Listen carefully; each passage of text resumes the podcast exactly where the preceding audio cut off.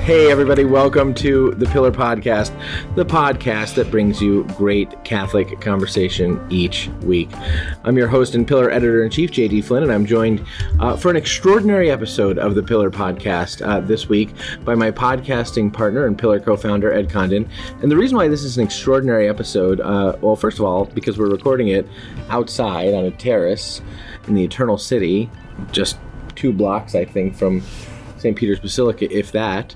Um, and also because, Ed, we are going to spend most of this episode talking about something that neither one of us expected to talk about today very much, but we are going to spend most of this episode talking about liturgy and about the extraordinary form of the liturgy and some changes that the Holy Father has introduced to uh, the uh, rules kind of regulating the extraordinary form of the liturgy just this morning. We're recording this podcast on Friday, the 16th of July, and this morning, Pope Francis issued a motu proprio called Traditionis Custodes, or something to that effect, um, and uh, which essentially changes some of the governing rules for the extraordinary form of the Mass, and that's what we're going to talk about. But first of all, how are you?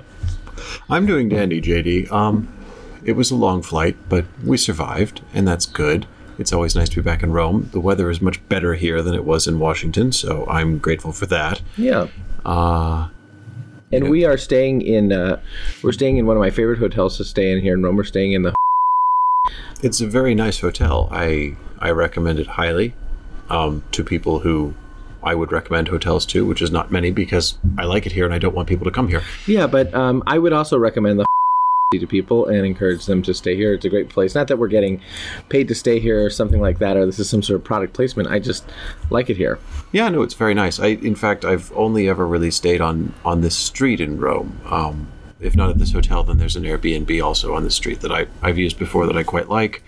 It's uh, it, it's all very homely. It's all very quiet. And I feel very edified because um, they like me here at the and they gave me a better room than they gave you and by several metrics and so i'm very pleased about that And obviously. and greeted you warmly when you walked in the door by know. sight. I I was know. very impressed. Seagulls. there's a seagull yeah they did they did they like me here and i like them so it's a great I it's a was good thing. impressed by that. I mean, I put a lot of stock in places that remember you, and you haven't been to Rome in well more than a year. Well, I haven't been sure. to Rome in more than a year, um, but I, you know, and I like to go where everybody knows my name, you know. And here, they seemed uh, glad that I came. Yes. Yeah. Okay. I was impressed with that. Yeah. Okay. Good. Well, listen. What we need to talk about the, right now is the promulgation of the motu proprio Traditionis Custodes, and in order to do that, we're going to kind of give a summary of what the motu proprio says, and uh, talk about some open questions that I think are not yet resolved in the motu proprio, and then we can talk about sort of the broader set of um, questions that it raises or um, circumstances it identifies in the life of the church. But before we do any of that, I feel like it would be helpful to kind of give a little bit of primer for people who don't know that much about liturgy or don't even know or don't know perhaps that they don't know that much about liturgy, uh, which is to say we're going to use some jargon probably in this episode, so it might be helpful to sort of talk just for two to five minutes about what that jargon is. Sure. And for anyone who's interested, we actually did a lexicon on the Latin liturgy for exactly this eventuality. I guess it was last week, maybe the week before. Yeah. So yes, what we're dealing with is a motu proprio, which, uh, well, it, we'll we'll get onto the potted history in a moment. But the thing to know about is it doesn't just sort of change or tinker with or amend the uh, freedom and ability and circumstances under which one could celebrate or participate in the celebration of the so-called extraordinary form. It replaces them wholesale. Uh, this isn't a nibbling around the edges. This is everything which came before is gone, and there is only that which is now, which is pretty dramatic. Usually, uh, especially when you're dealing with uh, new new laws or legal instruments that that amend or deal with the laws of one's predecessors, especially one's immediate predecessors, there's there's always the tendency to sort of look for continuity, to to sort of try and turn what came before towards what you'd like it to be now. Whereas in this case, what we're seeing is just the wholesale replacement, which is quite interesting in itself.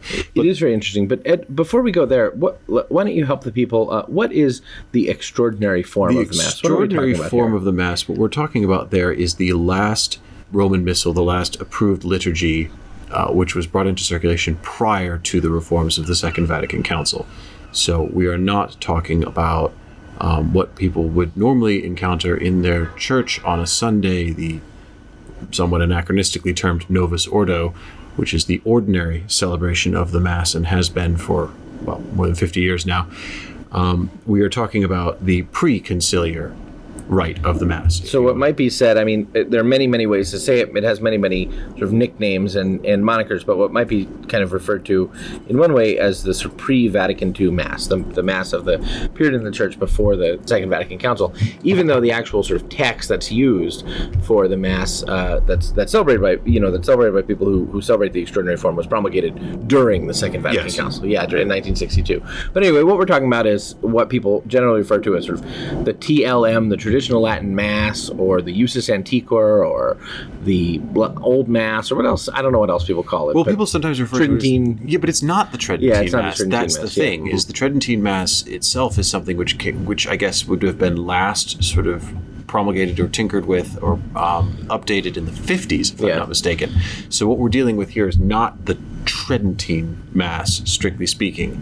This is uh, the, just the last missal promulgated before the reforms of Vatican II came into force. Yeah, and I, I am not a liturgical historian, so um, I could not give sort of wholesale history of, of the sort of development of various missals, and, and neither are you. And No. um, by, by any stretch of the imagination. But yeah, what can be said is we're talking about the the uh, extraordinary form of the mass, which was the mass by and large sort of celebrated according to the form uh, which was used for mass prior to the revisions of the Second Vatican Council, um, the Roman Missal that was promulgated in 1970 that sort of reflected those things. Roman Missal, by the way, is like the big book of the the big text that tells the priest or what to do and what to say when he celebrates mass. It's the playbook for mass, and so there was a playbook for mass that was promulgated in 1962 that told the priest what to say, and then there was a playbook, a sort of interim playbook that was promulgated in 1965, and then a, pro- a playbook that was promulgated in 1970 that reflected ostensibly the changes of the Second Vatican Council, and um, and it's that 1962 sort of playbook that we're talking about when we talk about the extraordinary form. And there are, I think, as most listeners realize, um, communities of Catholics all around the world who, for theological reasons, I think social reasons, cultural reasons, aesthetic reasons, um, uh, all of the above, uh, have sort of remained attached to the 1962 Missal or become attached to the 1962 Missal and celebrate Mass according to it. And uh, and Pope Benedict XVI, when he was Pope, really expanded the permission of priests to offer the extra what he called the extraordinary form of the Mass, that 1962 Missal, and for people who love that Mass to be able to go uh, to, to celebrate that Mass.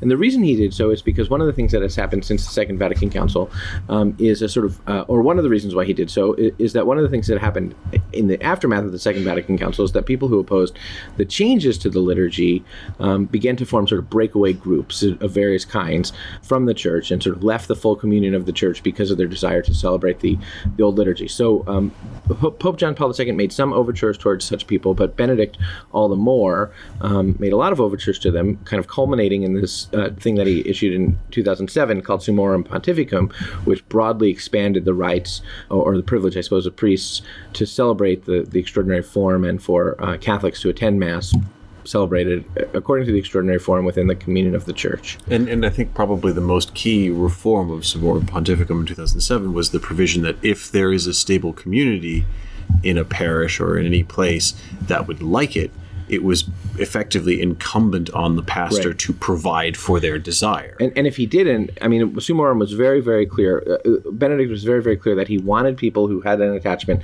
to this kind of mass to be able to go to this kind of mass within the communion of the church and even within the communion of their parish, in large part because he saw the kind of breakaway groups that were losing communion with the church because of their uh, attachment to the mass, and he wanted to accommodate them.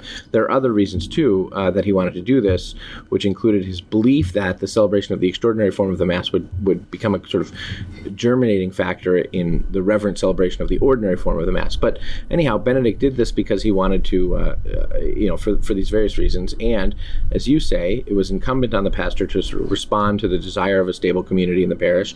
And if the pastor didn't, the motu proprio summorum pontificum from Benedict sort of provided that people could go to the bishop to get this resolved. And if they couldn't get that resolved at the bishop, it even provided that there was an office at the Holy See at the Vatican, the Ecclesia Dei Commission, which they could go to to sort of try to seek some resolution if the bishop wouldn't provide for them. So in the law, there had been. Or, now we've had more than a decade of real provision and allowance, almost ha- almost a decade and a half, real provision and allowance for the celebration of this kind of mass. And what's happened over that period of time uh, is that devotion to it has spread profusely. Yes. Um, certainly in the United States, certainly among practicing Catholics in Europe, um, but not exclusive to those places. I, I was realizing today I was in Kenya two years ago.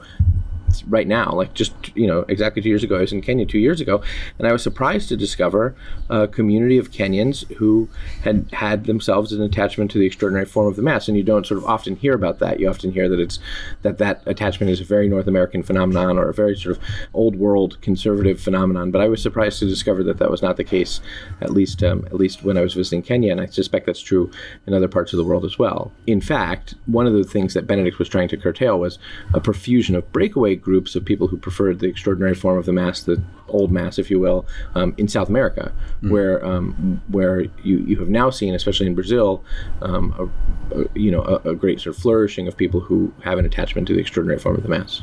Yeah, and I, I mean I think it's interesting to to sort of note the the change of who's going to this Mass, who has been making use of, of the sort of privileges extended by Summorum Pontificum, because for sure, when JP2 first started broadening access to the extraordinary form, it was very much in response to the sort of Lefebvreite schism of the 1980s. Which are a breakaway group, if you're not of familiar with it, a, a group that broke away for the reasons I described earlier. Yeah, and I mean, in a particularly dramatic way involving a bishop consecrating right. other bishops and, you know, basically setting up a, a church out of communion with Rome.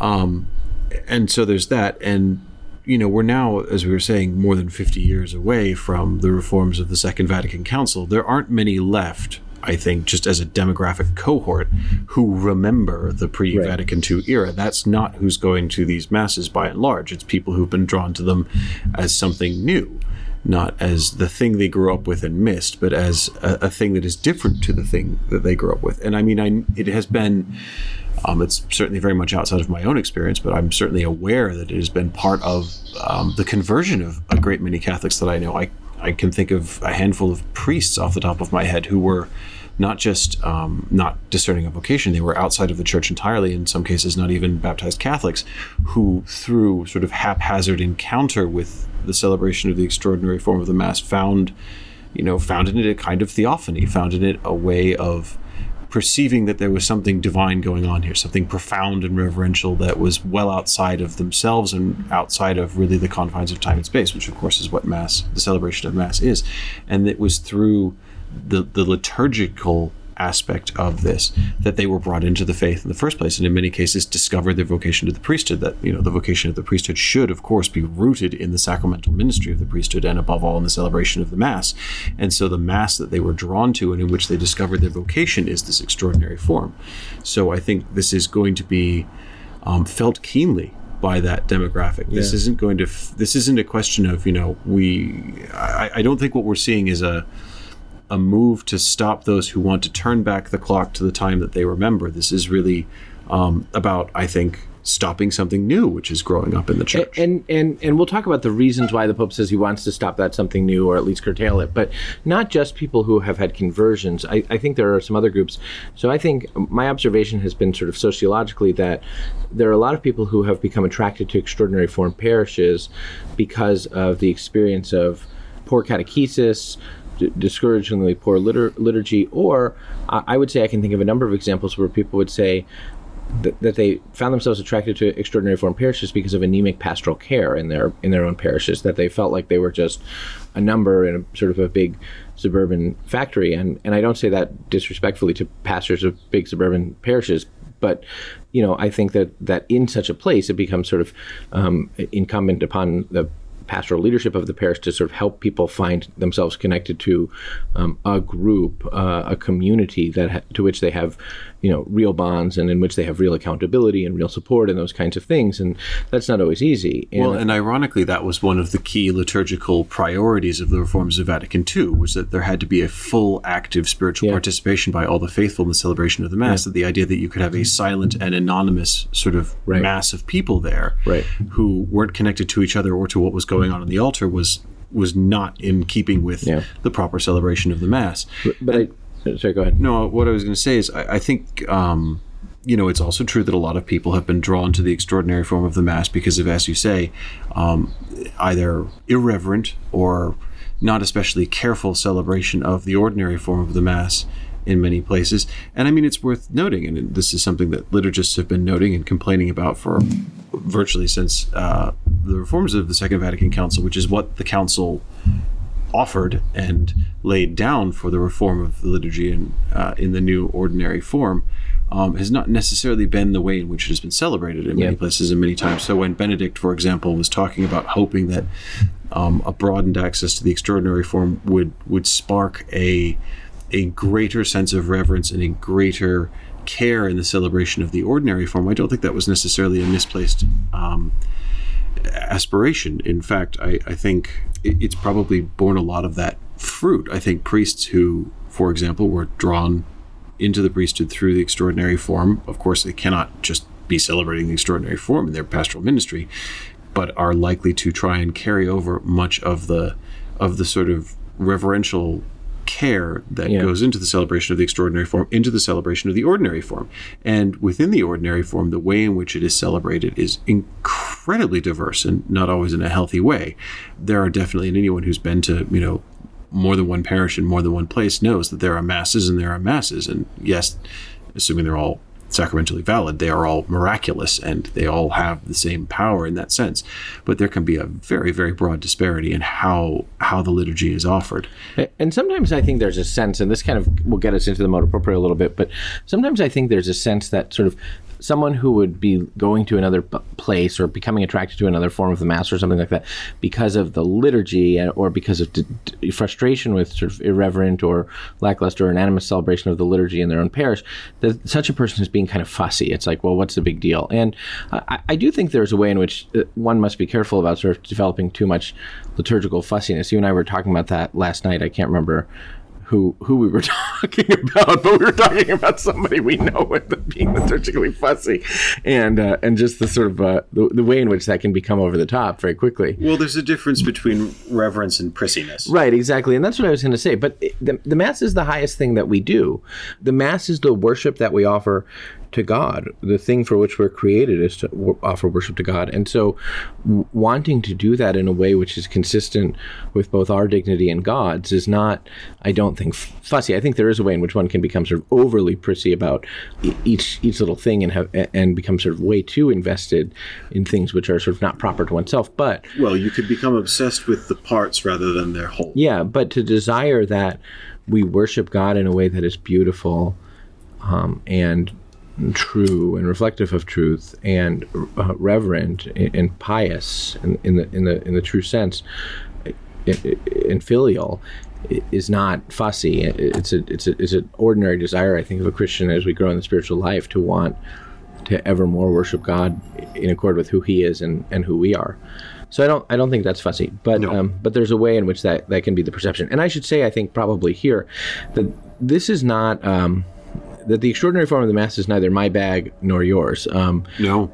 I sometimes go to the extraordinary form. I like going to the extraordinary form, but don't go with with any regularity for a variety of reasons. But it, and I don't think that I would go with regularity for a variety of reasons. But I, I sometimes go. But I think you never go to the extraordinary form. Uh, it's true. I, I mean, I can't say I have never been. I used to be able to say that. I went to one once over the course of the pandemic, uh, just because I had the chance and there was no masses anywhere else, and I was doing my best to abide by the the strictures of the bishop of the diocese in which I was present, and there was a priest who had the the permission to celebrate the extraordinary form of the mass for himself and up to one or two others, and so my wife and I got to go to a mass, and so I'll you know in times of pandemic I'll take what I can get where I can get it. And thank you very much. Um, but no, apart from that, I've never been to one. It's uh, it's definitely something that's been outside of my experience. I don't you know I don't have a, a problem with it by any stretch of the imagination. I can see the attraction in many the, ways. The It's reason just- I point out it's not our bag is because as we kind of talk about the motu proprio, I want to be clear that we're not sort of talking about a thing that we are personally invested in. Oh, yeah, no. sort of like the identifier of our own spiritual spirituality, the spiritual life of our family, the spiritual life of our community, or anything like that. I mean, I, Ed, as you know, went to Steubenville. I, you know. Um, practically minored in, in, in tongues, right? And uh, so, do you um, have a tambourine? do I have a tambourine? I'm just asking. It, does, it doesn't matter whether I have a tambourine or not. I mean, you know, that's kind of a personal question, don't you? no think? I mean, You have small children. No judgment. Uh, yeah. Um, do I have a tambourine? That's uh, you don't. Uh, one thing you learn in Steubenville is just you know it's it's it's not considered polite generally to ask someone if they bring their own tambourine or egg shaker to to, to mess with them. Oh, fair enough. Um, but uh, but anyhow, my point is, you know, I come from a very sort of different liturgical tradition, and and, and you do too, uh, and so um, but but there is a way I think in which anyone who kind of is observing the phenomenon of the life of the church over the last 15 years sees that the extraordinary form has played a major role in the life of the church in some of the ways we've talked about. Whether you're sort of for it or against it, you can't deny that the that the extraordinary form has become significant because of a profusion of young people and young families who have become attracted to it, seminarians who have become attracted to it, priests who have become attracted to it, who say that it enriches their spiritual life, and that certainly is an attribute of ecclesial life. And uh, we can speak best about the United States. That certainly is an attribute of ecclesial life in the United States that I think it's hard to understand the ecclesial landscape without understanding that the resurgence of the extraordinary form is a is a real phenomenon and has and really impacted the church and yeah. has been a driver of vocations and other things too.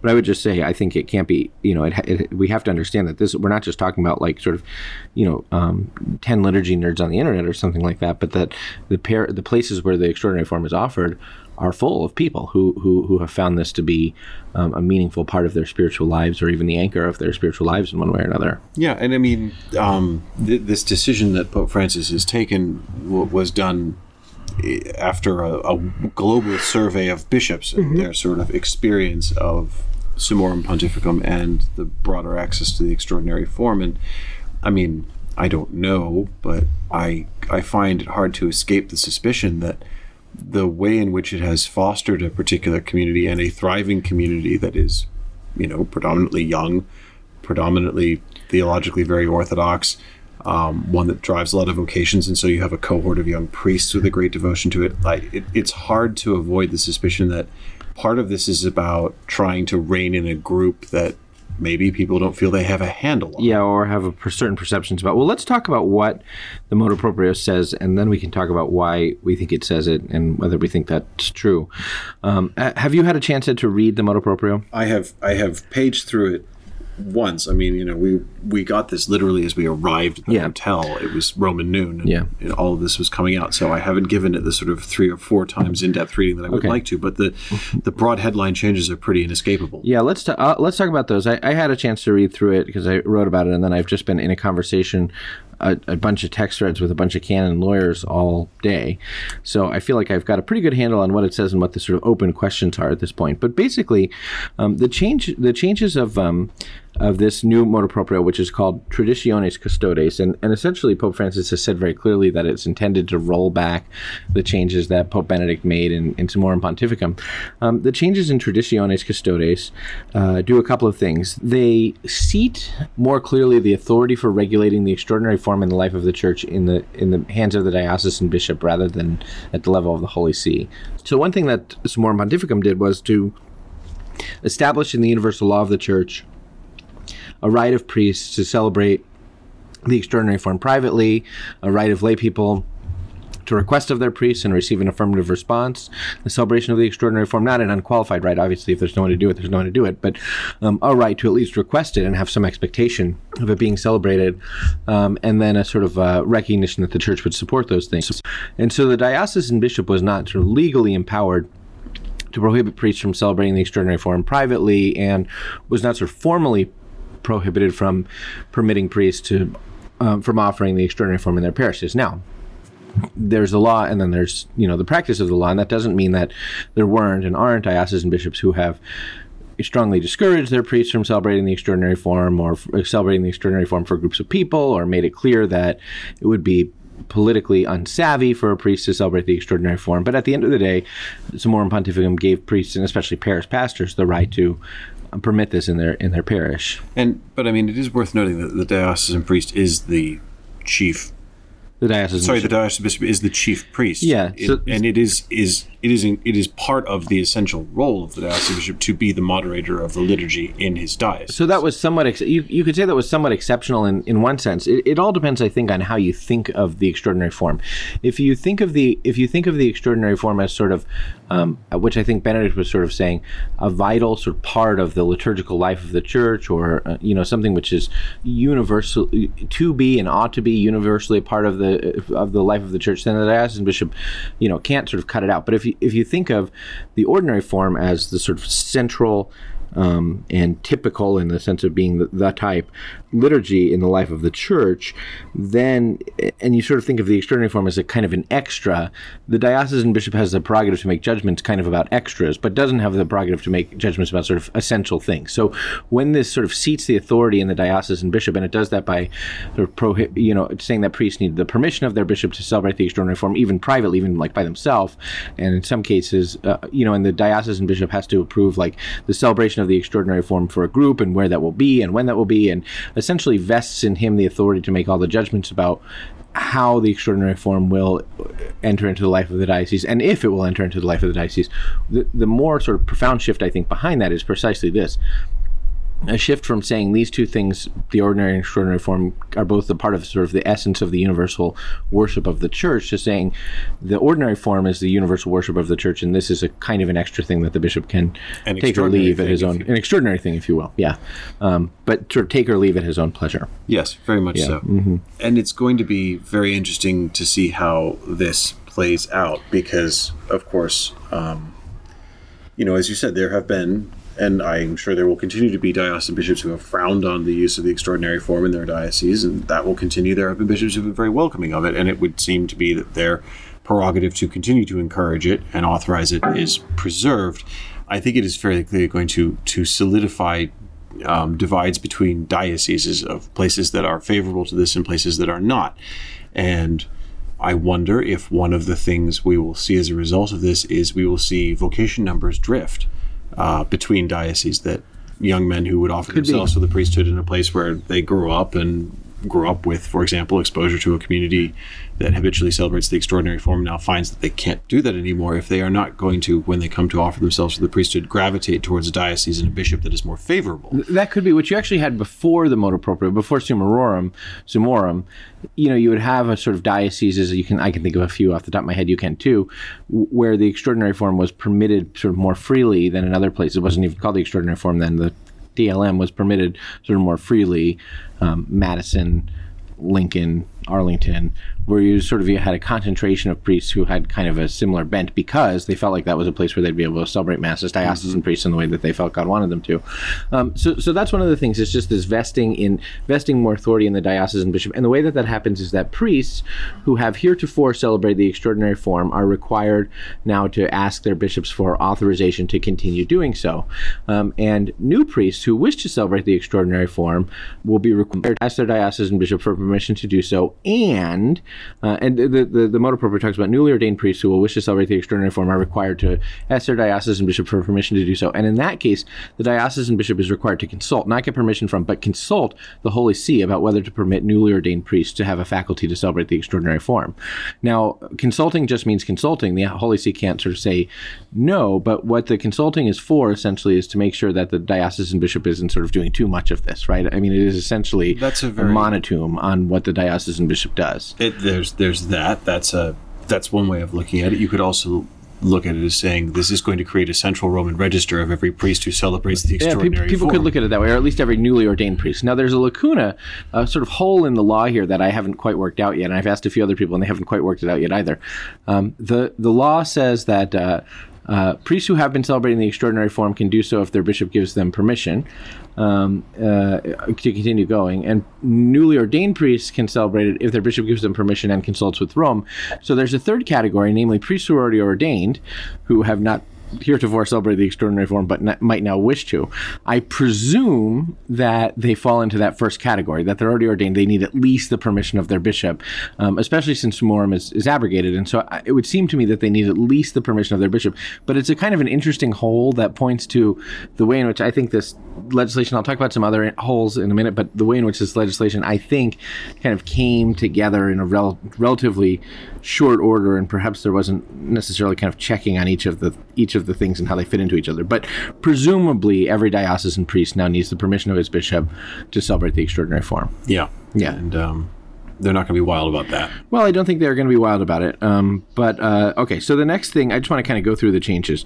So the next thing is that um, the location. Where can the extraordinary form be celebrated? And this is a place that it's extremely tricky to kind of work this out. So the the bishop in a place where people want to have the extraordinary form celebrated is, according to the motu proprio, to designate one or more locations where faithful adherents of these groups may gather for the Eucharistic celebration. He's to designate a couple of places where they can have the extraordinary form. But the law says this very interesting thing.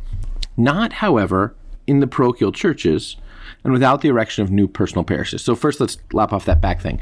Without the erection of new personal parishes. What that means is that Summorum said, hey, if you have a bunch of people who like the extraordinary form, it said to bishops, if you have a bunch of people who like the extraordinary form, one thing you could do is kind of make a particular parish for them. It's called a personal parish, but basically a parish for all the Latin Mass people. And it can be their regular parish. They can get baptized there. They can have weddings there. The priest there can be their pastor. personal parish in the in the law is a parish that's constituted by a portion of people, not by territory. Right, exactly. some other qualifying Exactly. Mm-hmm. criteria. In this case, an affinity, an affinity for the extraordinary form. Yeah. And you can't do that anymore. You can't make, and, and so a number of bishops in the United States have made personal parishes for um, people who like the extraordinary form, and those don't go away. But you can't make new ones anymore. You can't make new ones anymore, and if you can't celebrate the extraordinary form of the Mass in parish churches, well, that's the tricky thing, Ed. What is that about? Where where is left. Um, So, so again, just what the law says is not, however, in the parochial churches to designate places where the faithful adherents of these groups may gather for the Eucharistic celebration. Not, however, in parochial churches. I've been trying to figure out this uh, all morning because most churches are parochial churches, the churches of parishes. Well, okay, but let's not make the let's not make the the ultimate administrative canonical sin of chancery life and conflate the church building with the fact of the parish. Right, right, right. There have been a, there are in many places, many dioceses, especially in the United States, uh, the merger of a lot of parishes in which there is one parish church and there will be satellite churches. True, true. Those presumably would be up for such designation. There have also sadly been a lot of parishes that have just been suppressed and the property sold off and they might otherwise have been useful for this sort of thing although i'm not quite sure how you'd constitute the care of that i mean it would presumably be an oratory because it couldn't be Yeah, maybe it would be an oratory under the care of a religious institute who offered mass in this way. So, so that's one thing you could do is you could make a chapel and then have a group that celebrates the mass in this way, sort of responsible for the chapel. but if you think there's a diocesan bishop in the United States who's so flush with property he's going Right. to start handing these things out instead of selling it off because he needs the money, I'd be, I'd really like to know where that is. Well, it's a very Roman thing, I think, to think of it. You're right that because of parishes being merged in some parts of the United States, there are more sort of churches which are not properly speaking the seat of the parish, the parish church, available. But that's that's I think some mostly on the East Coast, kind of, and a lot of them have been sold and things like that. It- it- you know, it, I don't think that there are sort of just extra churches hanging around in in most parts of the country. But here in Rome, where we are, um, here at the we could throw um, that ashtray in any direction and hit a church, which is not a parish church, but you know, a- an oratory or a chapel or a basilica, or freestanding, or freestanding. I kicked a, I kicked guys a mug that is out here on this terrace that we're out that I think is on the ground so that milk can be put in it for a cat, but I didn't know it was there, so I kicked it. Sorry about that. It's fine. Um, but no, the entire, I mean, it is true. Italy in general is Resplendent with churches. yeah. resplendent with churches. Very few of them, by the numbers, are parish churches, properly speaking. So I think you're right. I think this is a particular um, bit of uh, cultural dissonance uh, that that muddies the application of this new motu proprio for the universal church, and it will be interesting to see how that that plays out. I'll be interested to see what does with religious houses in all of this. Um, I can certainly think of uh, a few places in the Archdiocese of Washington, for example, where there are religious houses who might be minded to provide a home for the celebration of the extraordinary form. Yeah. How willing the Archbishop will be to authorize that, I don't know, and what kind of tug of war you would get into between um, religious superiors and the local bishop over this would be interesting to see play out. I, I don't know. It's it, it, it doesn't seem like a system that's designed to work incredibly fluidly. And I think the important thing um, to to know about this motu proprio, at least for me, is why it came into being in the first place and what it's actually aiming at. And for that, it's less about the motu proprio itself, but the accompanying letter that Pope Francis published with it. Could, could we do the changes and then do the letter? Sure. Okay, I just want to get through all the changes Of and course. then yeah, because there's this change, but then there's one other change. So there's this change could be really significant. This parochial churches thing, because if it's true that the extraordinary form can't be celebrated in parochial churches, for some places that means essentially that it would be very difficult to have the extraordinary form at all, at least in a sacred space. I, I think this is going to have to be clarified. I think that there may be some meaning here that, that that has not been translated well. There's not a Latin text of this of this uh, motu proprio, which typically a motu proprio is issued in Latin, and that's the sort of official text, and everyone can make recourse to it to see if their translation is any good. But there's not a Latin text here, so we're sort of left unsure exactly where we would even make recourse to get clarity on this. I suppose to the Italian, which has not helped me very much.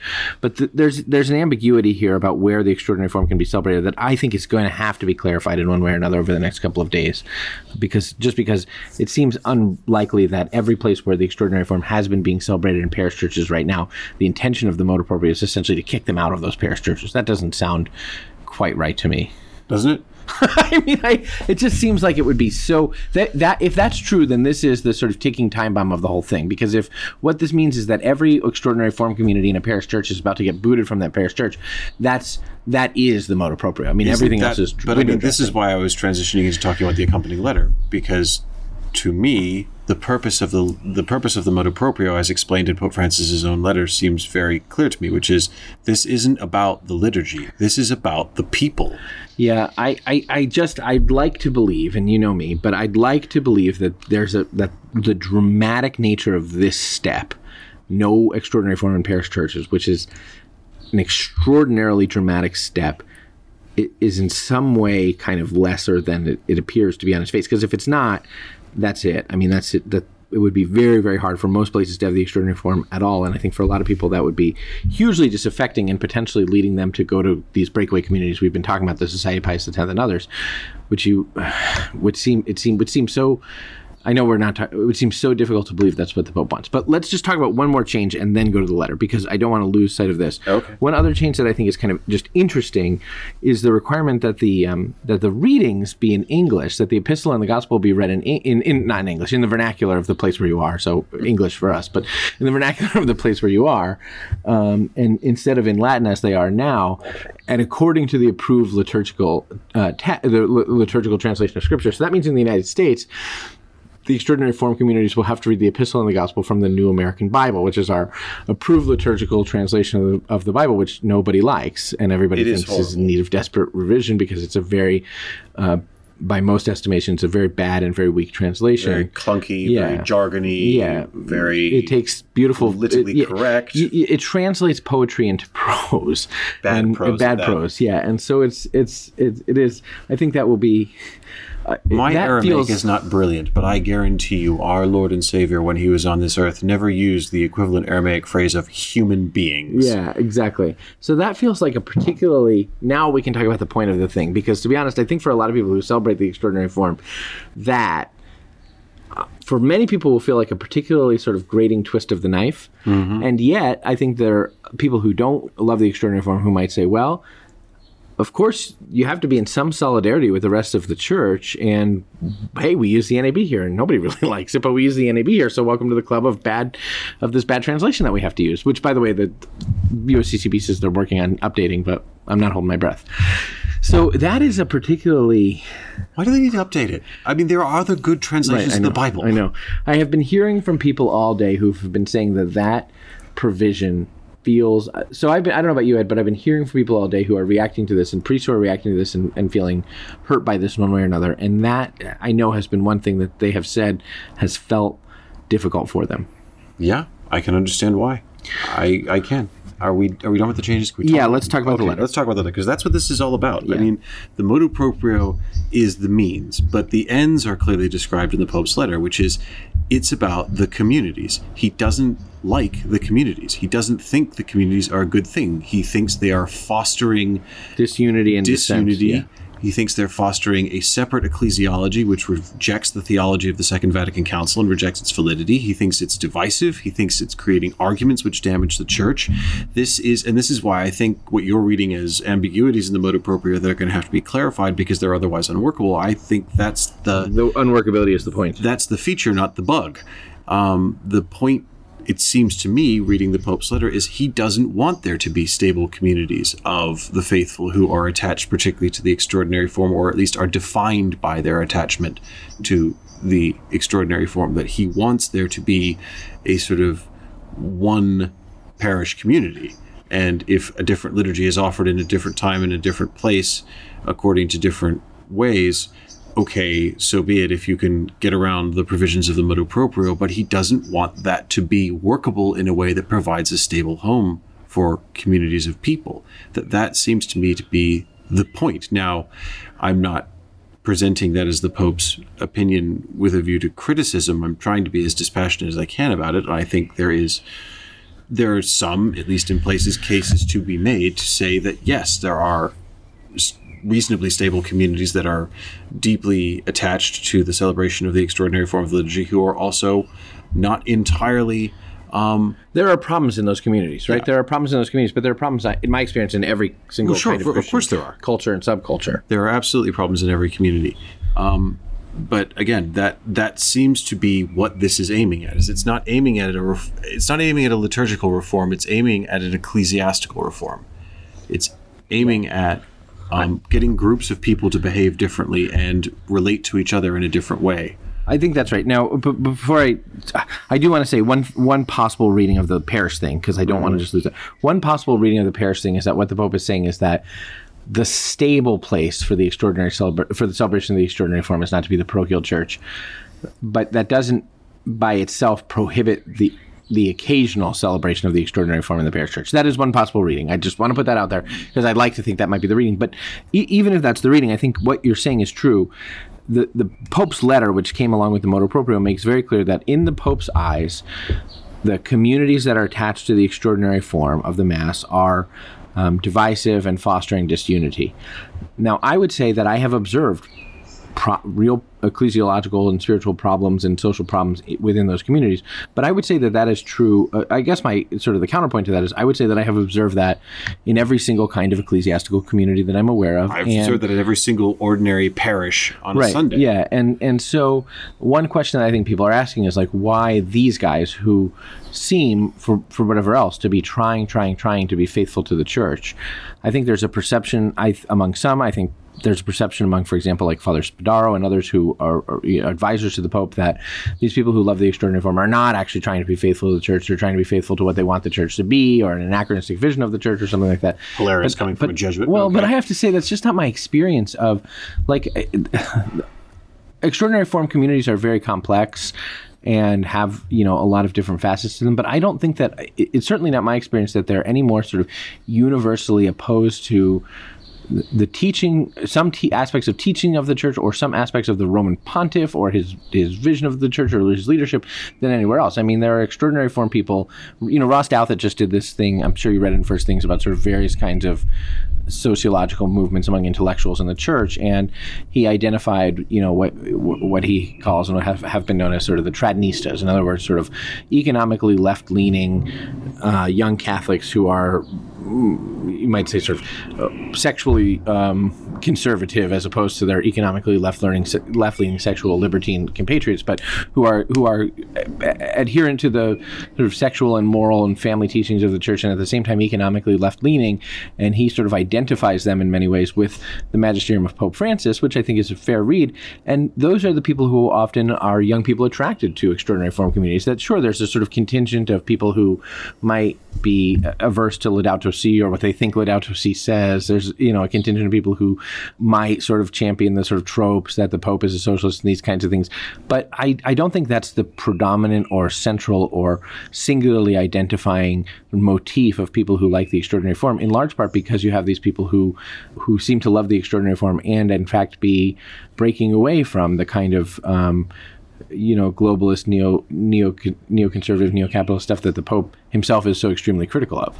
I think that's true. I for me i think you should always and this is true of every um, community or movement or group that arises in the life of the church, and they are always arising in the life of the church, and they always have been, is and the church's own metric for it is you judge them by their fruits. Right. That's how you do it.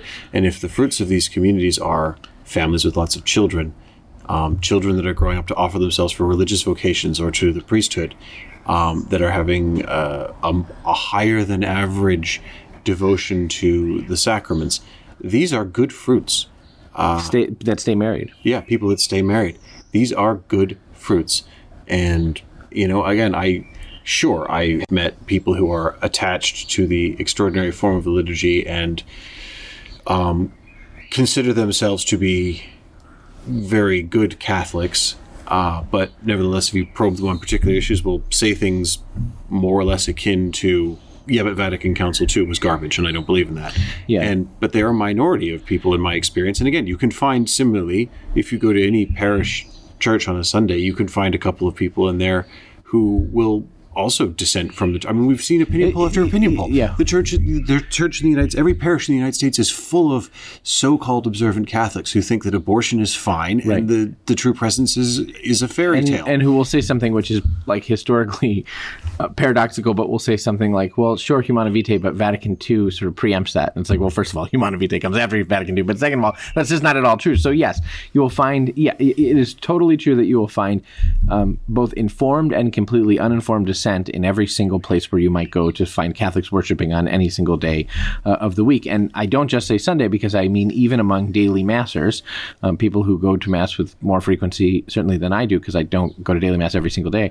You will find sort of various levels of various kinds of dissent, either uninformed or informed dissent. And so, yeah, to sort of singularly say that that's a feature of this community is not true. Then there's a question I know that some Latin mass people have been asking, which is, does the Pope think that because they've been texting me and asking, does the Pope think it's like us? Like, does the Pope think is it like a personality thing where the Pope thinks that we don't like him and he's mad that we don't like him? Yes. And I, I, I yes, I think that's I- exactly I, think it. there is something to that. I mean, the problem with that is that the church, the church is not the pope, and uh, and the, the doctrine of the church is not the pope. And I do think there are people who, unquestionably, there are people who are critical of the Holy Father in those contexts. To be sure, I think there are also people who are real like devotees of the Holy Father and really, really, you know, like him uh, in those groups. But I think there are also sort of devotees, you know, people who are critical of the Holy Father in those contexts. And I think that for whatever reason, largely I think because of some of the people who are advising him, the Pope has been convinced that that is the whole of the sort of um, extraordinary form movement are people who sort of don't like him. Well, I think this is something that we've seen a couple of times in this papacy, and I find it's actually one of the things I I most uh, that upsets me the most is that the Pope often appears to have um, a strong opinion about who doesn't like him, and Right. therefore whom he's not particularly keen on himself. But he seems to get all of his information on who doesn't like him from people who just don't like those people. Right, exactly. so he gets a lot of advice that like Americans don't like him, but from people who have a history of not liking Americans very much. Exactly. Yeah. and I, I mean, it's not great. I, you know, I. He's Pope Francis. He's the Pope, and I love him, and I pray for him every day. And you know, and we're not generally critical of the Pope. I mean, like this No, is I- this is out of character for me to say, you know, that I see here something which does seem to be personal and a desire of the Pope to, um, uh, you know, sort of undermine the stability of communities of people who seem to be practicing the faith. I, I don't like saying that. I don't like thinking that. But you know, I heard from I heard from one person today who put it very well. Um, I thought who captured very well the feelings of I think a lot of people who go to the extraordinary form by saying, how come the people who don't get mercy are the people who are trying to be h- uh, close to the heart of the church. And you know, I, I don't want to simplify it to that, and I think that can, there's a way in which that can just breed and foster resentment. But there is a frustration, I think, among people who have been trying to be close to the heart of the church and the sacramental life of the church in the way that makes sense to them, who feel pushed out. yeah, I think that's right. Although I would offer this perspective on it, which is the there have been throughout the church's history communities of the faithful that have arisen that have been um, you know, like any community, not universally perfect or good or working towards the, the total community of the church, but by and large have been. By and large, have been a grace to the church where there have been clear fruits of the Holy Spirit present, and the church has acted to suppress them. Yeah. And you know, I part of me feels like, and this this I think goes back to the point of what is this community? This is not the community of people who just never got on board with Vatican II and couldn't deal with losing the mass of their youth. Those people are de- demographically they're gone. They're gone. Yeah. We're dealing with a new group of people that has arisen with a particular devotion to a mass they never knew as the ordinary form. Right. And you know, if if that community is and is satisfied in itself that it is loving and loyal towards the church, loving and loyal towards the Holy Father, producing fruits of the Holy Spirit in their families and in their vocations and everything else, then and they do feel that they're being persecuted or singled out or you know attacked, you know that if that's the case, that does stink, but it's also not a novel experience in the Right. church. And it's not a novel experience for good and holy communities that have thrived in the church throughout history to experience. And that often the aggressive resistance from the from the center of the church against these communities, against these movements, um, is the testing fire. Yeah. And and I think there is something to be said about that. I'm not saying that this makes it a great idea or um, makes this a, a particularly charitable intervention by the Holy Father, but I would say that if, for example, Pope Francis has and as as he does make clear in this letter, I think, said that look, the point of broadening the expansion of the extraordinary form is to draw back these people who had left the church or were affiliating themselves with these schismatic communities and things like that. But it's Pope Francis's assessment, uh, you know, formed by the feedback of bishops during this sort of global survey, that what's happened is those that have come back are not fostering ecclesiastical unity; they're fostering division within the church instead of before it being without the church. If this is basically Pope Francis saying, "Well, I'm going to test this in the crucible and see what's gold and what's dross Yeah. here," and the people who are not particularly affiliated, Or even the Lord saying that and the Holy Father Yeah. being an instrument of that without knowing it. perfectly possible. Um, and you know, I again, I it wouldn't surprise me because, as I said, this has been a, a common experience in the history of the church for a lot of communities, and that those who have a true attitude of filial piety towards uh, towards the church and the authority of the church will remain and will suffer through this but that suffering could be what causes a new flowering down the road That's right. Or or, or the, just the fruit of their own sanctification. I mean, so there's no there is no um, recourse here. There's no sort of procedural injustice by which people who are aggrieved by this could make a recourse and have it righted. Is there a moral injustice? and don't try by the way there's there, Yeah, you can't even try to make a recourse against the Pope. It's if not- you if you make a legal recourse against an act of the Holy Father, bad things happen. Yes, so don't exactly. do that. so you, it's forbidden, right? It's it's forbidden. Is there a moral injustice here? They certainly perceive so. I certainly see their argument. You know, the question it becomes exactly as you say. What do they do with the sense of that moral injustice? Because you know, What I've is heard, a Christian to do Uh, when right. faced with Right, injustice, exactly. JD? Because I've heard people say all day, uh, well, this will drive people to the Society of Pius X and these other communities that are not in the full communion of the church or in, in perfect communion, as the, as the euphemism is that we're required to use. Um, what will people? Wait, are we the- required to use it? That the church, that the Am church I not allowed to say uses? No, schismatics anymore? That the church institutionally uses. So I do not understand the politispeak that says that people. Who do not who, who, who by by active sort of eh, by active decision do not obey their diocesan bishop or um, or the And Holy reject Father the validity reject of an the validity of an ecumenic- Well, I don't say I don't know that the Society of Pius X does that universally. They just don't think it says what everyone else thinks it says. But I, I do not know why it is that we use this politispeak that says that they're in perfect communion when clearly there are words that the church has derived to describe people who refuse submission of the Roman pontiff and those who are in communion with him. But the, the, the question is here, what will be what will people do? And I keep hearing people say this will drive people to Society Pius X. The Pope is responsible for driving people to Society Pius X. Ultimately, people who have faced what they perceive to be a grave moral injustice, and I see where exactly where they're coming from. I get it. Yeah, have to decide what they're going to do about that and what it means to be sons and daughters of the church, and that is not easy. And I say that as a person who has been, in my own view, unjustly sort of wounded by administrative decisions of the church that are wrong.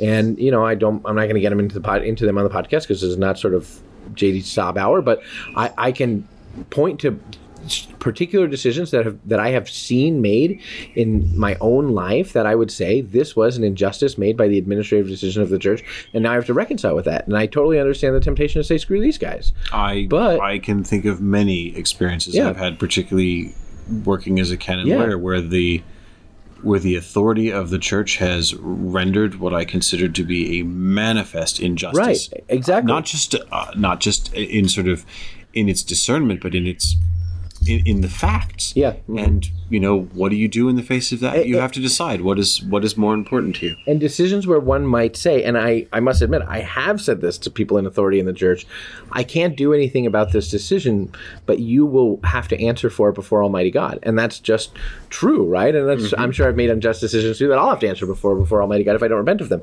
But that's just true. But the question becomes, what does one do when one has when one has been the subject of an injustice like that? And the answer that's crappy, except that it's life giving, is to like m- cling more closely to the cross which it presents Pray for and to the martyrdom which it you. presents. Yeah, pray for those who persecute you. It is exactly right. You know, um, it- it's not uh, the challenges of our Lord to love those who are have been our enemies is not, uh, those are not challenges that are you know sort of just vapid kind of sayings for a calendar they're extremely difficult rules for christian living that are life giving only because they're life surrendering. You know, unless a grain of wheat should fall, so to speak, is not, you know, is a real deal. And um, if one must accept the martyrdom of this thing, even while calling it an injustice, even while sort of speaking to the pain that it causes, even while speaking to the frustration it causes, causes, this is one of those points at which, which each, which all of us have had, which you and I have certainly have, at which one must decide if he is a son of the church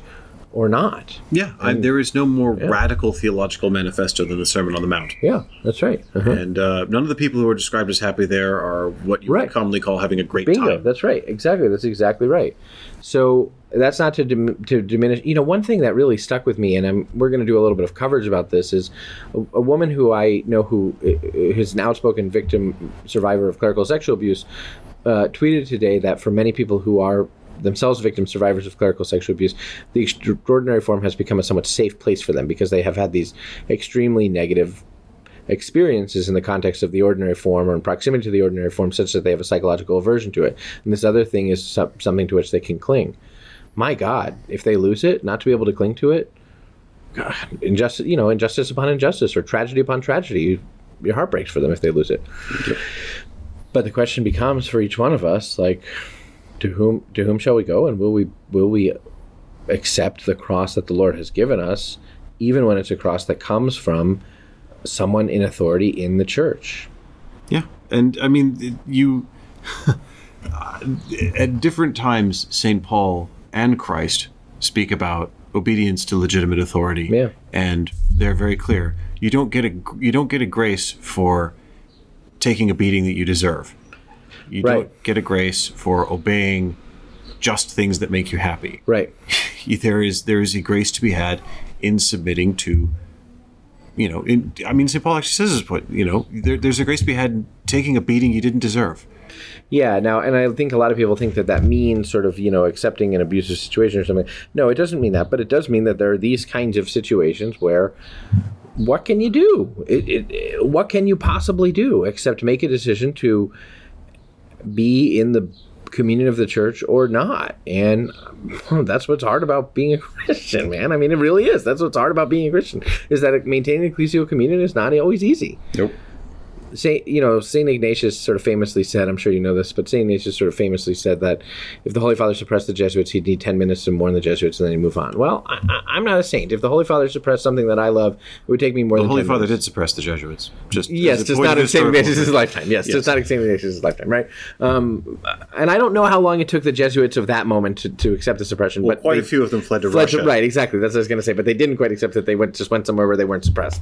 Um, they got all bound up in freemasonry we don't need to they have a whole to do about whether they were suppressed in Russia or not. But the point is, the point is, I am not a saint, and I would need more than ten minutes. Um, and I think for this, for a lot of people, this is a wounding experience and a difficult experience. And one would hope um, that they would have, as they process this experience, some accompaniment in it. I, I can think of a case. I can think of a situation, not in canonical practice, but in my own like life, where something hard happened to, to me because of a decision of the of an authority figure in the church, and I felt it was a manifest injustice, and and and then I had to realize like, oh, but the people who make this decision are also the people who are responsible for my pastoral care. So like now they have some obligation to like walk with me as I sort of mourn this injustice. you know, and be present to me as I sort of mourn this injustice in the art of what Francis calls accompaniment. It's all just bundled up in there, you know, and it's it's it's it's it's not uh, it's not it is not uh, an easy thing to mourn hurting in the church, and yet here is the reality of this experience. I think for people who are concerned that the extraordinary form will be suppressed, or who just have the feeling of being persecuted as a result of this. Now, what the practical effects will be depend will vary considerably by diocese from diocese to diocese. You know, somebody texted me today and said, "Is my bishop going to suppress the extraordinary form?" And I and I actually said, "No, I think this is a bishop who would be thought of not to like love the extraordinary form, a sort of you know a, a midwestern bishop of a large city. I, I guess you would say sort of the second city of America in a certain way." And he said, "Do you think my bishop is going to wholly suppress the extraordinary form?" And I said, "No, I, I don't think your bishop is going to suppress the extraordinary form there in a you know, that windy place where you live." I said, "I think he's probably going to limit it to places that are." Staffed by like a religious community of canons, regular of St. John Cantius, or um, the Institute of Christ the King, Sovereign Priest, you know, religious institutes that are that are established. I don't think he's going to like uh, make it possible for young priests and seminarians to be celebrating this all over town. You know, I think it's going to be curtailed more than it would have been, but not entirely eradicated. There are other places where I know that bishops are right now, because I've seen their drafts, where bishops are right now working on drafts of decrees that take the authority that Pope Francis has said they have had to regulate this in their own diocese, and then offer sort of broad permission in many ways for priests to, to continue celebrating the extraordinary form. So it will vary wildly from diocese to diocese. But for those who feel like in their diocese they will see it limited, or for those who just feel aggrieved or unseen or misunderstood, I think this is one of those moments of just taking that to the cross. That and I think there are also quite a I think quite a number of Catholics are going to suddenly discover a devotion to the ordinariates of Our Lady of Walsingham and the really chair of Yeah, you were saying that to people who might suddenly go to the, the Anglican use, um, which now we might know what the use is of the Anglican use. Uh, I strongly suspect that anyone with an Anglo-Saxon surname is going to say, "Oh, there's Anglican blood in me somewhere." true, you know, what people, many people have been looking for is something more intentional than what they experience. And so, yeah, you know, they may go to places that they know, like the Anglican ordinariate, to places that they know have this sort of intentionality of existence.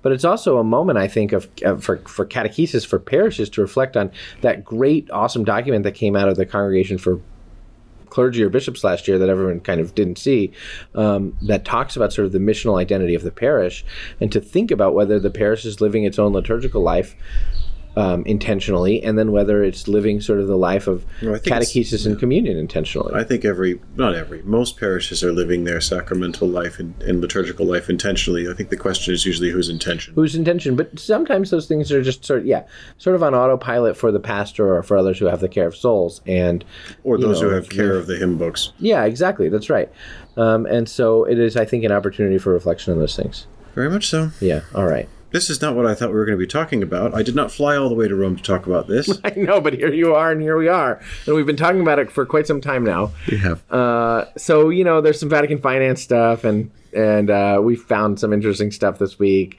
and uh, you know vatican finance vatican finance and uh, you know we'll talk more about that next week I'm sure we will. All right, everybody.